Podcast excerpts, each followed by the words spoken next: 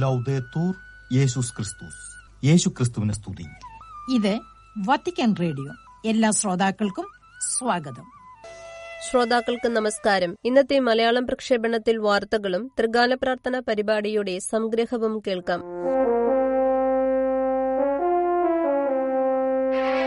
വാർത്തകൾ. ഭയം മുൻവിധി തെറ്റായ മതപ്രതിപത്തി എന്നിവ ആത്മാവിനെ ബാധിക്കുന്ന കുഷ്ഠരോഗങ്ങളാണെന്ന് ഫ്രാൻസിസ് പാപ്പ. അർജന്റീനയിൽ നിന്നുള്ള പ്രഥമ വിശുദ്ധ മരിയ അന്തോണീന ദേ സാൻ ഹോസയെ ഫെബ്രുവരി പതിനൊന്നാം തീയതി വത്തിക്കാനിൽ വിശുദ്ധ പദവിയിലേക്ക് ഉയർത്തിയ ചടങ്ങിലെ ദിവ്യബലി മധ്യയെ നടത്തിയ വചന പ്രഘോഷണത്തിലാണ് ഫ്രാൻസിസ് പാപ്പ ആത്മാവിനെ ബാധിക്കുന്ന കുഷ്ഠരോഗത്തെക്കുറിച്ച് സംസാരിച്ചത്. ആരാധനാക്രമത്തിലെ വായനകളിൽ വിഷയമായി വന്ന കുഷ്ഠരോഗത്തെ പ്രതിപാദിച്ചുകൊണ്ട് രോഗത്തിൽ നിന്നും സമുദായം ഏർപ്പെടുത്തിയ ഭ്രഷ്ടിൽ നിന്നും താൻ കണ്ടുമുട്ടിയ രോഗിയായ മനുഷ്യനെ മോചിപ്പിക്കാനാണ് യേശു ആഗ്രഹിച്ചതെന്ന് പറഞ്ഞുകൊണ്ടാണ് പരിശുദ്ധ പിതാവ് സുവിശേഷ പ്രഘോഷണം ആരംഭിച്ചത്. നഗരത്തിന് പുറത്തു വസിക്കാൻ നിർബന്ധിതനായിരുന്ന കുഷ്ഠരോഗിക്ക് രോഗത്തിന്റെ ക്ഷീണം മാത്രമല്ല എല്ലാവരാലും ഉപേക്ഷിക്കപ്പെട്ടതും സമുദായ ഭ്രഷ്ടും മുറിവേൽപ്പിച്ചിരുന്നുവെന്ന് ചൂണ്ടിക്കാണിച്ച പാപ്പ രോഗം പകരും എന്ന ഭയവും ദൈവം അവന്റെ പാപങ്ങൾക്ക് നൽകിയ ശിക്ഷയാണ് രോഗമെന്ന മുൻവിധിയും മൃതനെ സ്പർശിക്കുന്നവൻ അശുദ്ധനായി മാറുമെന്ന തെറ്റായ മതപ്രതിപത്തിയുമാണ് അതിന്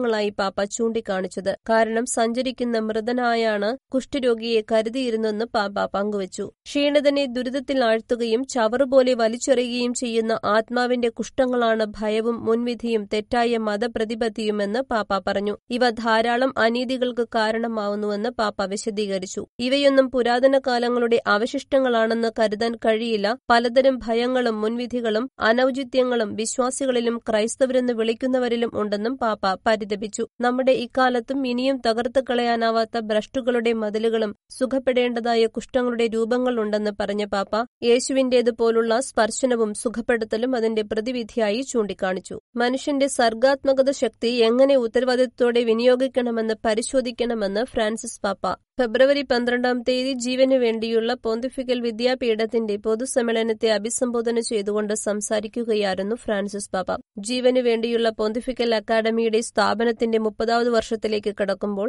ജീവനുമായി ബന്ധപ്പെട്ട ശാസ്ത്രങ്ങളിലും ആരോഗ്യ സൗഖ്യ മേഖലകളിലും അവർ കാണിക്കുന്ന പ്രതിബദ്ധതയ്ക്ക് പാപ്പ നന്ദി പറഞ്ഞു. മനുഷ്യന്റെ തനിമ എന്തിലാണ് അടങ്ങിയിരിക്കുന്നതെന്ന് മനസ്സിലാക്കാൻ ശ്രമിക്കുന്ന പൊതുസമ്മേളനത്തിന്റെ വിഷയം വളരെ പ്രധാനപ്പെട്ടതാണെന്ന് പാപ്പ പറഞ്ഞു. പ്രകൃതിദത്തമായതിനെ യാഥാർത്ഥ്യത്തിൽ മാനുഷികമായി കരുതുകയും കൃത്രിമമായതിനെ മാനുഷികമായതിന് വിരുദ്ധവുമായും കരുതുന്ന വ്യത്യസ്തതയ്ക്കായുള്ള അഭ്യർത്ഥന ഇക്കാലത്ത് മതിയാവില്ല എന്ന് തെളിയുന്നുവെന്ന് പാപ്പ പറഞ്ഞു. സാങ്കേതിക ശാസ്ത്ര രീതികൾ ഉപയോഗിച്ച് മനുഷ്യനെ നിർമ്മിക്കാൻ ശ്രമിക്കുന്നത് ഉദാഹരണമായി എടുത്തുകൊണ്ട് അത്തരമൊരു സമീപനം ഡിജിറ്റൽ ഭാഷ അടിസ്ഥാനമാക്കി എല്ലാത്തരം വിവരങ്ങളും സംഖ്യകളുടെ കോഡുകളാക്കാമെന്നും വെറും പുനരുൽപാദിപ്പിക്കാവുന്ന പ്രകടനങ്ങൾ ഒന്നിച്ചു കൂട്ടിയോജിപ്പിക്കുന്ന ഒന്നായും മനുഷ്യനെ ചുരുക്കുമെന്നും ആശങ്ക പ്രകടിപ്പിച്ചു. വർദ്ധിച്ചുവരുന്ന ശാസ്ത്ര സാങ്കേതിക കഴിവുകൾ മാനുഷിക ജീവന്റെ രൂപസാദൃശ്യമുള്ള സൃഷ്ടികർമ്മങ്ങൾ നടത്തി ദൈവത്തിന് സമാനമായ തരം സൃഷ്ടികർമ്മം നടത്തുന്നവനാണ് താനെന്ന് മനുഷ്യന് സ്വയം തോന്നാമെങ്കിലും നിർജീവമായ ദ്രവ്യത്തിൽ ആത്മാവിനെ കടത്തിവിടാൻ അവൻ ആവുമോ എന്ന് പാപ്പ ചോദിച്ചു. അതിനാൽ മനുഷ്യന് നൽകിയിട്ടുള്ള സർഗാത്മകത എങ്ങനെ ഉത്തരവാദിത്തത്തോടെ വിനിയോഗിക്കാമെന്ന് പരിശോധിക്കാൻ പാപ്പ ആവശ്യപ്പെട്ടു.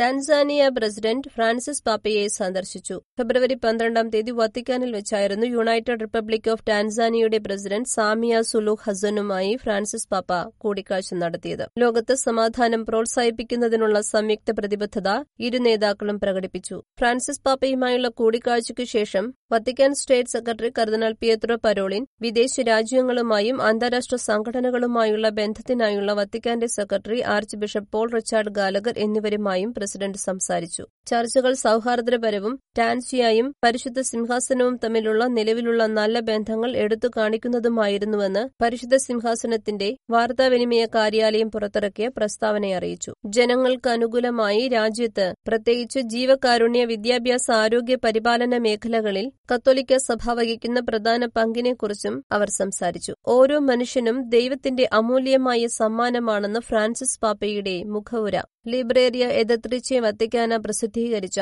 എൻറിക് ആഞ്ചൽ ആഞ്ചലെല്ലി എന്ന അർജന്റീനയിലെ മെത്രാൻ നടത്തിയ പ്രസംഗങ്ങളുടെ സമാഹാരമായ ദൈവത്തെയും ജനങ്ങളെയും ശ്രവിക്കുക എന്ന പുസ്തകത്തിന് നൽകിയ ആമുഖത്തിലാണ് പാപ്പ ഓരോ മനുഷ്യനും ദൈവത്തിന്റെ അമൂല്യമായ ദാനമാണെന്ന് രേഖപ്പെടുത്തിയത്. ഓരോ സ്ത്രീയും പുരുഷനും ഓരോ വിശ്വാസിയും എല്ലാവരും ദൈവത്തിൽ നിന്നുള്ള ദാനമാണെന്നും വളരെ വിലപ്പെട്ട സമ്മാനമാണെന്ന് പാപ്പ ആമുഖത്തിൽ സൂചിപ്പിച്ചു. ലാ റിയോജയിലെ ബിഷപ്പും വാഴ്ത്തപ്പെട്ടവനും രക്തസാക്ഷിയുമായ എൻറിക് ആഞ്ചലി അർജന്റീനയിലെ സഭയ്ക്ക് കർത്താവിൽ നിന്നുള്ള ദാനമാണെന്ന് പാപ്പ എടുത്തു പറഞ്ഞു. ഒരു യഥാർത്ഥ കത്തോലിക്ക മെത്രാൻ എന്ന നിലയിൽ തന്റെ രൂപതയിൽ രണ്ടാം വത്തിക്കാൻ എക്യുമെനിക്കൽ കൌൺസിലിന്റെ നിർദ്ദേശങ്ങളും പ്രേരണകളും നടപ്പിലാക്കാനുള്ള ദൃഢമായ പ്രതിബദ്ധതയിലും അദ്ദേഹം സാർവത്രിക സഭയുമായി ഐക്യപ്പെട്ടിരുന്നുവെന്നും ആമുഖത്തിൽ ചൂണ്ടിക്കാണിച്ചു. ഇതോടെ വാർത്തകൾ സമാപിക്കുന്നു. ഇനി മാർപ്പാപ്പ ഞായറാഴ്ച മധ്യാഹ്ന പ്രാർത്ഥനാവേളയിൽ പങ്കുവച്ച ചിന്തകൾ കേൾക്കാം.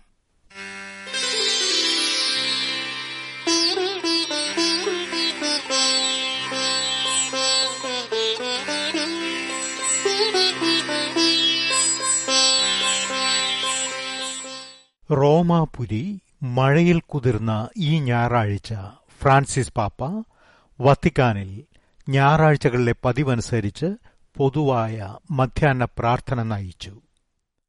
പ്രാർത്ഥനയിൽ പങ്കുകൊള്ളുന്നതിന് വിവിധ രാജ്യക്കാരായിരുന്ന ഇരുപതിനായിരത്തോളം വിശ്വാസികൾ വിശുദ്ധ പത്രോസിന്റെ ബെസ്ലിക്കയുടെ അങ്കണത്തിലും പരിസരത്തുമായി സന്നിഹിതരായിരുന്നു.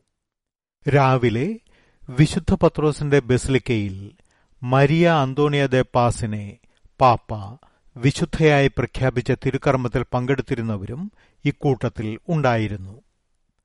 പാപ്പ ത്രികാല ജപം നയിക്കുന്നതിന് പതിവ് ജാലകത്തിങ്കൽ പ്രത്യക്ഷപ്പെട്ടപ്പോൾ ജനസഞ്ചയത്തിന്റെ കരഘോഷവും ആനന്ദാരവങ്ങളും ഉയർന്നു.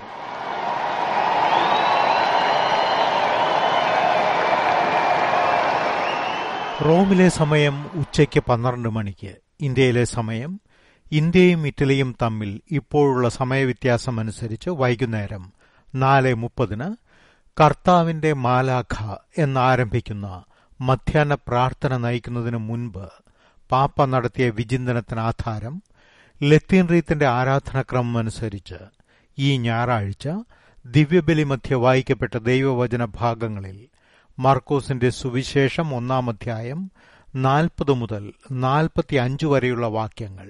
അതായത് യേശു കുഷ്ഠരോഗിയെ സുഖപ്പെടുത്തുന്നതും തനിക്ക് ലഭിച്ച സൗഖ്യത്തെക്കുറിച്ച് അവൻ എല്ലാവരോടും പറയുന്നതുമായ സംഭവ വിവരണ ഭാഗം ആയിരുന്നു. പാപ്പ ഇപ്രകാരം പറഞ്ഞു. E sorelle.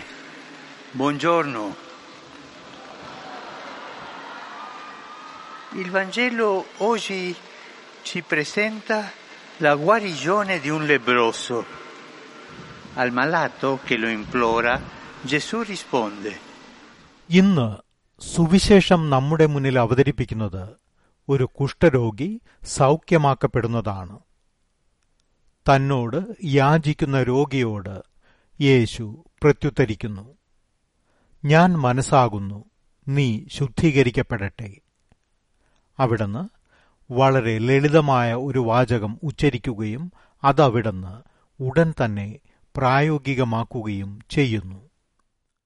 വാസ്തവത്തിൽ തൽക്ഷണം കുഷ്ഠം അപ്രത്യക്ഷമായി അവൻ സുഖം പ്രാപിച്ചു.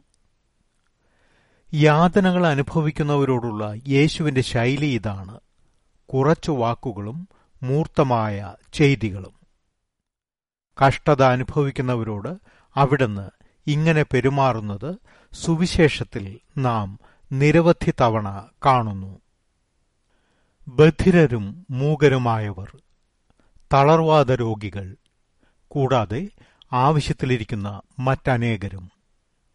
അവിടുന്ന് എല്ലായ്പ്പോഴും ഇങ്ങനെ ചെയ്യുന്നു. അവിടുന്ന് കുറച്ചു സംസാരിക്കുകയും വാക്കുകളെ ഉടൻ പ്രവൃത്തികളാക്കുകയും ചെയ്യുന്നു.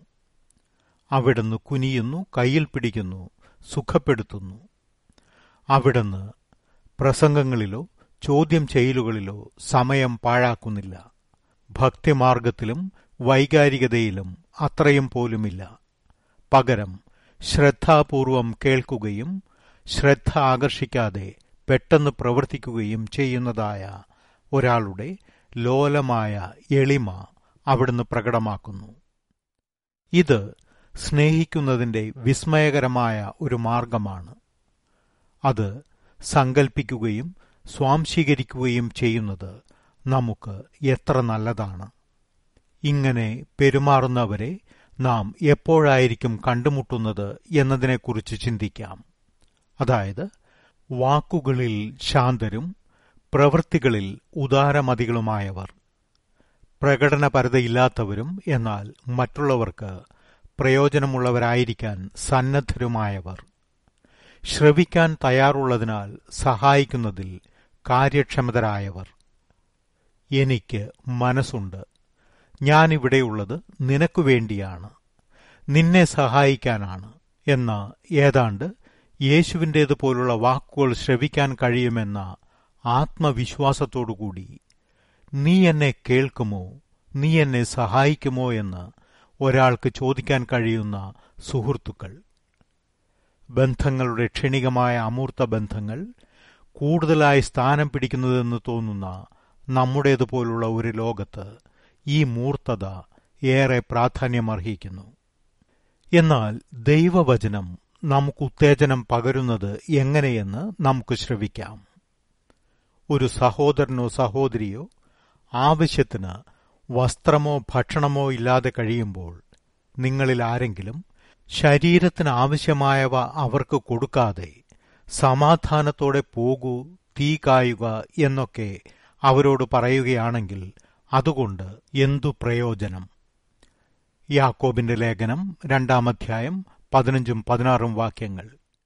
ഇത് പറയുന്നത് അപ്പസ്തോലനായ യാക്കോബാണ്. സ്നേഹത്തിന് മൂർത്തത ആവശ്യമാണ്. സ്നേഹത്തിന് സാന്നിധ്യവും സമാഗമവും ആവശ്യമാണ്. അതിന് സമയവും സ്ഥലവും നീക്കിവെക്കേണ്ടത് ആവശ്യമാണ്. സുന്ദര വാക്കുകളിലോ തിരശീലയിലെ ചിത്രങ്ങളിലോ ഒരു നിമിഷത്തിന്റെ സ്വയം പകർത്തിയ ചിത്രങ്ങളിലോ അത് ഒതുക്കാനാകില്ല. അവയൊക്കെ ഉപയോഗപ്രദമായ ഉപകരണങ്ങളാണ്. അവ സഹായകങ്ങളാണ്. പക്ഷേ സ്നേഹത്തിന് അവ പോരാ. അവയെ സമൂർത്ത സാന്നിധ്യത്തിന് പകരം വയ്ക്കാനാവില്ല. ഇന്ന് നമുക്ക് സ്വയം ചോദിക്കാം. ആളുകളെ ശ്രവിക്കാൻ എനിക്കറിയാമോ? അവരുടെ ന്യായമായ അഭ്യർത്ഥനകളോട് പ്രത്യുത്തരിക്കാൻ ഞാൻ സന്നദ്ധനാണോ? അതോ ഞാൻ ഒഴികഴിവുകൾ പറയുകയും കാലവിളംബം വരുത്തുകയും അമൂർത്തവും വ്യർത്ഥവുമായ വാക്കുകൾക്ക് പിന്നിൽ ഒളിച്ചിരിക്കുകയും ചെയ്യുകയാണോ?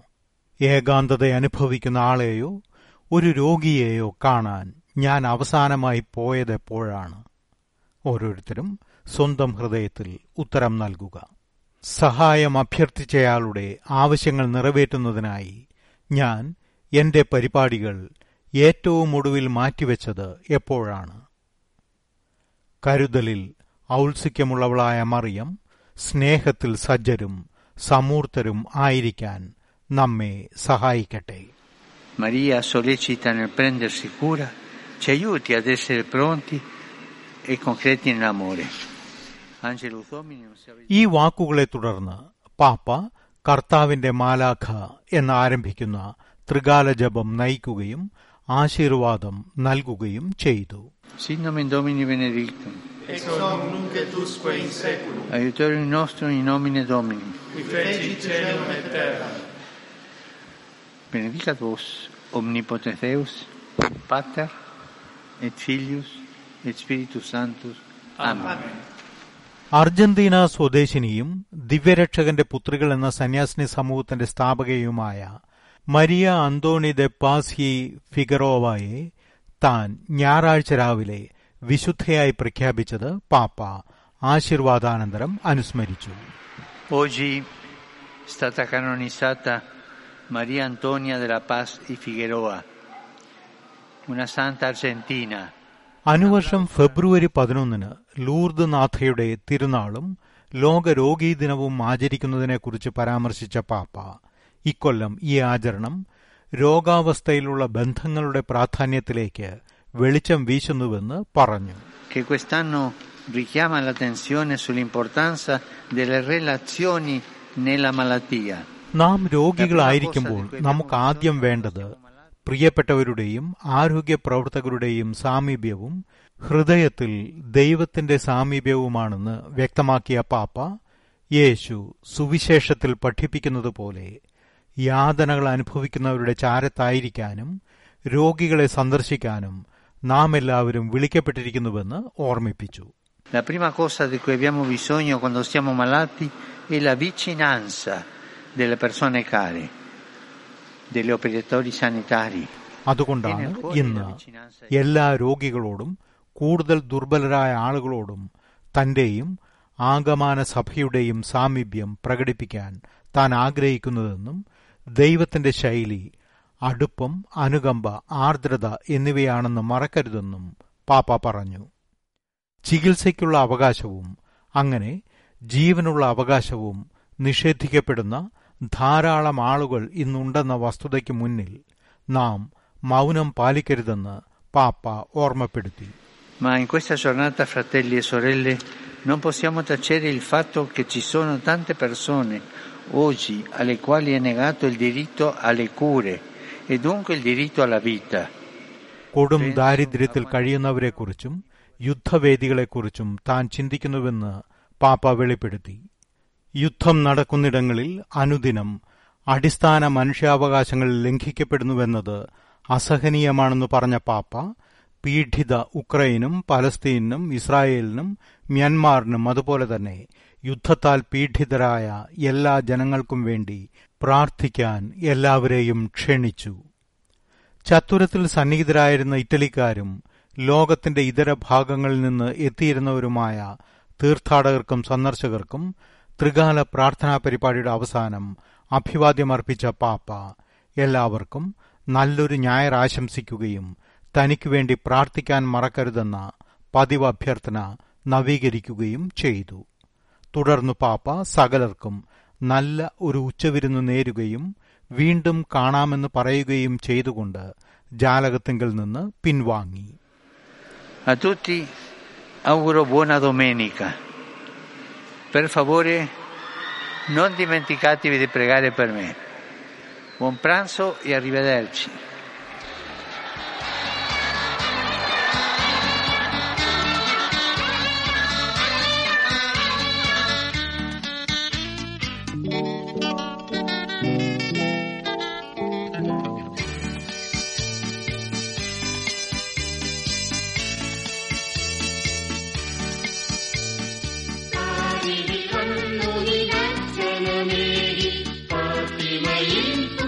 saving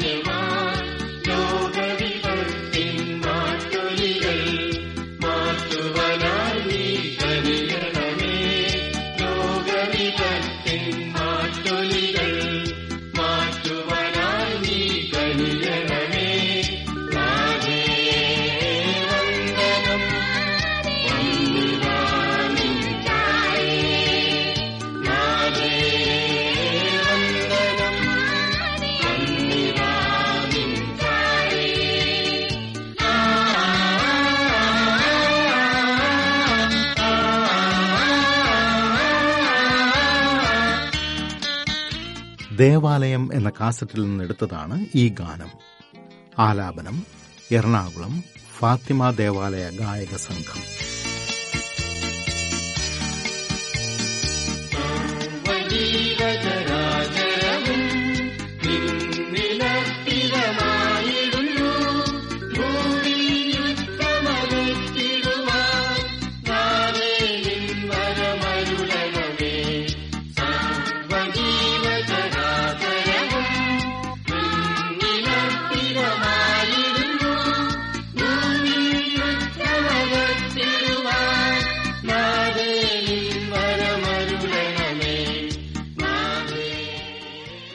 ഇതോടെ വത്തിക്കാൻ റേഡിയോയിൽ നിന്ന് മലയാളത്തിലുള്ള പ്രക്ഷേപണം സമാപിക്കുന്നു.